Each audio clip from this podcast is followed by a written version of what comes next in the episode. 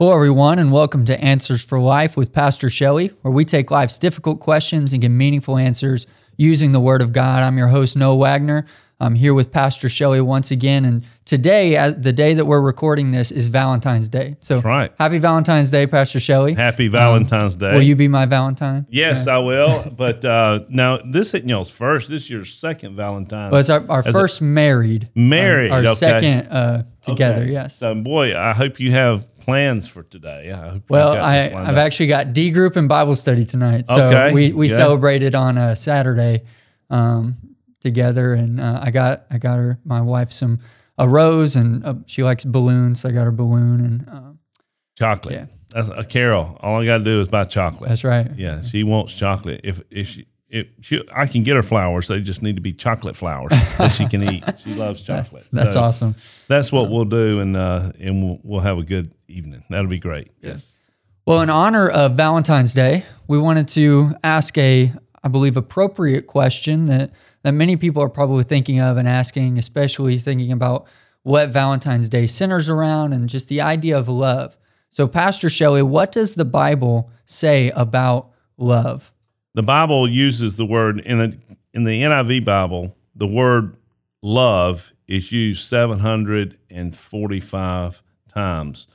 Now, when we talk about Valentine's Day, and yes, we're doing this on Valentine's Day, today we're going to talk about biblical love. What does the Bible say? Mm-hmm. Not not what the world says about love. What does the Bible say about love? And one of my favorite verses is Romans 5 8 says, But God demonstrated his own love toward us that while we were yet sinners, Christ died for us. But today we're going to look at a, a key verse um, about love, a key passage, uh, 1 Corinthians 13. Most people call it, Noah, the love chapter. Right. And, uh, and you'll find out why if you're not familiar with that passage. But in this passage, it teaches us that love is an attitude before it becomes an a- action. In other words, uh, there's a lot of things that we can do that show love, but it love has to be in our hearts. It has to be a part of our attitude before it becomes our action. And this passage kind of separates and reveals the distinctions between action and motive. hmm A motive is everything when we speak of faith, and two people can do exactly the same thing, but have two different motives. Right. Right. That, Yeah. So um, we're going to look at that today. Um, I, I thought about you know a box of candy. I'm I'm going to buy a box of candy for Carol today, and and uh, the biggest one I can find because as I said, she likes chocolate, and hopefully that box of candy is going to, you know, when I give it to her, she's going to oh this is sweet. Shelley loves me, Mhm. you know. But Noah, if I eat all the candy, she'll say, "Well, I, I, I guess he loves me, but I know he loves chocolate." Right. so, and all of a sudden, all of a sudden, she's questioning my motive. Did did he buy the the candy because he wanted to eat chocolate, or did he buy it because he loves me? Right, right. If if you just go out and and do something with with underhanded motives, it doesn't matter what the action is. I mean, it could be a great thing buying, you know, chocolate for your spouse. But if you do it with the intent of, well, that just means I get chocolate, then that's not a loving motive. And uh, motive is, like you said, the the foundation of love, the foundation of biblical love. If you if your motives are off, then your love is not going to be truly from the heart. And and what we know from Scripture and what we'll see today is uh, we have to love like God loves, and our motives have to reflect the fact that we love God and that He loves us, right? And if we're doing things that are opposite that, we we don't truly love uh, with the correct motives, then we've got issues. We have problems. Yeah, and the Pharisees and religious leaders, uh, they conflicted with Jesus Mhm. because Jesus exposed that even though they, they did acts of righteousness, They did all the right things. Yeah, they acted correctly. but their heart and their motives were in the wrong place. Right. And and you see that in Scripture. And uh, why don't you read for us a few scriptures about Okay. the very fact where Jesus challenged their acts of righteousness, their acts of love? In Matthew 6, 1 through 6, this is in the Sermon on the Mount. He says, Be careful not to do your acts of righteousness, quote unquote, acts of righteousness before men, to be seen by them. If you do, you will have no reward from your Father in heaven. So when you give to the needy, do not announce it with trumpets, as the hypocrites do in the synagogues and on the streets to be honored by men. I tell you the truth, they have received their reward. But when you give to the needy, do not let your left hand know what your right hand is doing, so that your giving may be in secret. Then your Father who sees in sec- who sees what is done in secret will reward you. And when you pray, do not be like the hypocrites, for they love to pray standing in the synagogues and on the street corners to be seen by men. I tell you the truth, they have received their reward in full. But when you pray, go into your room, close the door, and pray to your Father who is unseen. Then your Father who sees what is done in secret will reward you. Then, even after that, we don't have it written here, he talks about fasting. And he says the same thing don't be like the hypocrites who fast so that people can see their acts of righteousness and but their motives are not correct. That's right. um, and then matthew 23 25 through 28 jesus says woe to you teachers of the law and pharisees you hypocrites. You clean the outside of the cup and the dish but inside they are full of greed and self-indulgence. Blind pharisee first clean the inside of the cup and the dish and then the outside also will be clean Woe to you, teachers of the law and Pharisees, you hypocrites! You are like whitewashed tombs, which look beautiful on the outside, but on the inside are full of dead men's bones and everything unclean. In the same way, on the outside you appear to people as righteous, but on the inside you are full of hypocrisy and wickedness. And that right there is just plain as day that, that Jesus says, I don't care what your outside looks like. The inside has to be correct. Your motives behind the actions have to be correct. And if they are, and this is what we'll get to in just a second, if you clean the inside first, if your motives are correct, the mm-hmm. outside is going to reflect Yes. what the inside has. Absolutely. And I believe that Paul picked up on what Jesus taught here Definitely. when he wrote 1 Corinthians 13 because it fits so perfectly with Jesus' teaching on motive and acts of righteousness and love. So, Noah, today, as we look at this passage, uh, we'll start with verses 1 through 3. I want to break it down three ways. In the first, um, Paul, the scriptures address when there's an absence of love. When there's an absence of love, things do not go well. Yeah. 1 Corinthians 13, 1 through 3. If I speak in the tongues of men and of angels, but have not love, I am only a resounding gong or a clanging cymbal. If I have the gift of prophecy and can fathom all mysteries and have all knowledge, and if I have faith that can move mountains but have not love, I am nothing. If I give all I possess to the fo- to the poor and surrender my body to the flames, but have not love, I gain nothing. In this passage, the scripture says we do all these good things, but we leave love out of it. Mm-hmm. We don't have love in our heart, then all those good things are nothing. They they accomplish nothing. And we have a lot of examples of that in history and in the scripture. Um, so here these here's these examples of of wonderful words, wonderful wisdom, Mhm. and wonderful and incredible sacrifice without love. Right. And so here's some examples I've thought of. First of all, Hitler.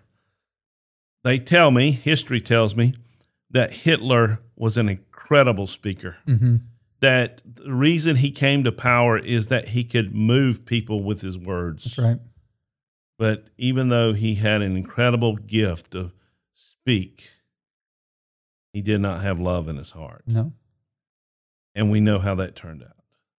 That is an incredible, sad example of a person that has an incredible talent of leadership and ability without love.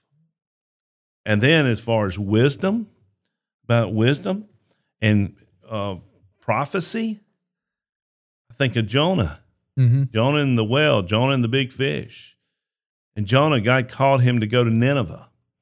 And Jonah was a great prophet of God, hmm but he, he was found not having any love for the people of Nineveh. And he, and he ends up in in in a in the belly of a fish because he disobeyed God. Mm-hmm.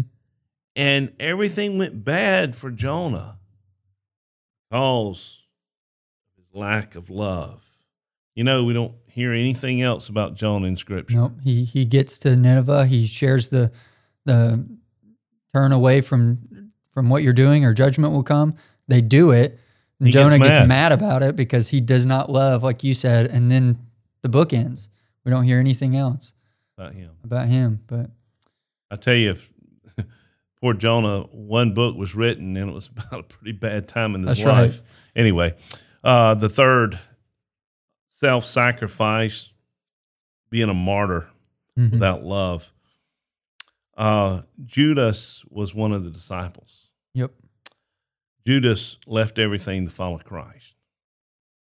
Judas was the treasurer of the group. Uh, Judas was there when the precious woman with the uh, perfume, the jar of perfume, breaks it over Jesus and anoints his body. He was Mhm. there. If you remember, uh, the people there said, "Hey, wait a minute! Couldn't couldn't that uh, expensive perfume be used, sell it and used to help the poor?" Well, Ju- Judas was there that day. hmm And when that scene, after that scene happened, Judas got up and left the room and went and made the deal with the Pharisees and the religious leaders to to uh, to portray Jesus. Wow. Yeah, and just like you said, I mean, you can speak incredible. You can have wisdom that's above any others. You can you can self-sacrifice, you can pour out, you can do the acts of righteousness like Jesus talks about. But if you don't have love, then Paul says you're like a, a clanging gong. You you you have nothing. You you you have nothing. Um, it's a waste, right? Yeah. In other words, a preacher that preaches without love is just making noise. Right. Yep. He's just making noise. And we need to realize the importance of love. Number two, the attributes of love is the second part. Why don't you read four through seven? And you're going to see this laundry list of a description Mm-hmm. of what love is and what love is not. Why don't you read it for us? 1 Corinthians 13, 4 through 7. Love is patient. Love is kind. It does not envy. It does not boast. It is not proud. It is not rude. It is not self seeking. It is not easily angered. It keeps no record of wrongs. Love does not delight in evil, but rejoices with the truth. It always protects, always trusts, always hopes, always perseveres. This passage tells us the attributes of when we have love in our heart. Now, Mhm. Noah, hear me out here. So, if you wake up in the morning and you say, okay, I'm going to be patient today, I'm going to be kind, and you go down this list, I'm not going to envy, I'm not going to boast, I'm not going to be proud or try to uh, be better than somebody or look down on somebody, not going to be rude, not going to be um, judgmental, not going to be angry with anybody today. Right. And we go down this whole list, Noah. We put them all on three by five cards. Okay, I'm going to live this way today. I'm telling you, that's hard to do. Oh, oh, definitely. You mean- get out the door, you stub your toe, Yeah. and you throw the, the card away. Yeah, right? yeah. It's gone. You know, you start driving to work and somebody cuts you off, and next thing you know, you got anger and you're blowing the horn and you have bad thoughts and all those things. Here's a better way to look at this. If we truly allow God's love in our heart to love others, and we work on that, this list, four through seven, all these things will fall into place. Right. We, we don't have to try to do all these things. All we need to do is make sure we love God and love others, and these things will fall into place. hmm And that's where the Pharisees messed up. Right. This is like you said. This is not a laundry list of of dues. Right. If if I just check off the box that today I, I I was patient, today I was kind, today I was envy, then I I did it right. I got the you know I got my reward in heaven because I did it right. But you don't actually have genuine love. All you're doing is your acts of righteousness. You're Right. you're acting well without having the actual love. And so we're going to get into to what this list actually is. That's right. So you have a you have a dashboard on your car and Mm-hmm. it has these gauges on it, Noah. Those gauges, some of those are real important. Right. Uh, the mile an hour gauge is important so you don't get a ticket. You know, the RPMs is important. To, you know, if you if you push a car too hard, you can blow it up. Right. Um, then you have an oil pressure gauge, very very important. Right.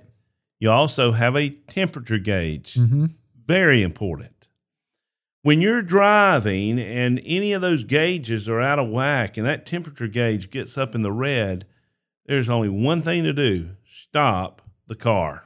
Yeah, you're in bad shape. You're in bad you shape. Keep going. And if you keep going, really bad things are going to happen. You Right. stop the car. It's probably out of water. It needs some water. You just stop the car right Mhm. there. Now, this list that Paul gives us patience, kindness, do not envy, do not boast these are instrument gauges of love. hmm It's on our pen. When we see these things getting in the red, and all of a sudden that needle gets in the red, all of a sudden, you know what we need to do?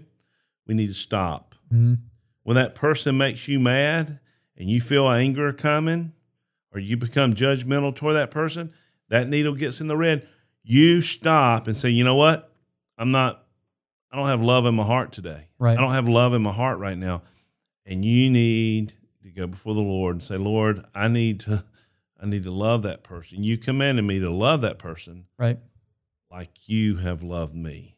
Yes, we love because He first loves us, as it says in First John, and and just like you said, if we've got the love of God in us, you know, we've been um, we've been saved, we've got His love uh, within us. These things are gonna happen, right? Just like Jesus said to the Pharisees, if you if you fix the inside part, if you've got the love, these things are gonna happen. And so this isn't a list of like you have to do these things, and if you don't do these things, like you're in bad shape.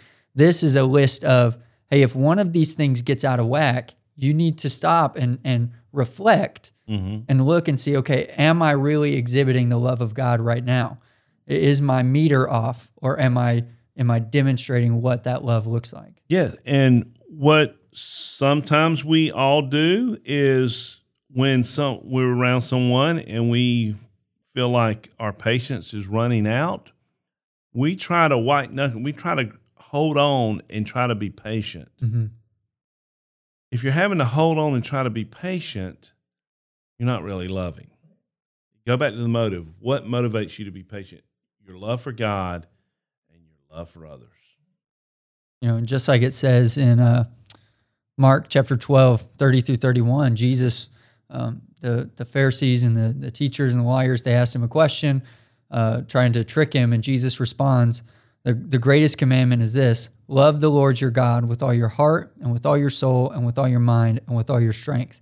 The second is this love your neighbor as yourself. There is no commandment greater than these. Or um, in, in other scriptures, he says, all the law and the prophets, all the, all the things that have been taught can be summed up in these two things Mhm. love God and love people. That's right. And if if you don't keep uh, the great commandment, uh, you won't fulfill the great commission. Right, right. Well, number three, number three, the advantage of love. Read eight through thirteen. The advantage of love. Love never fails.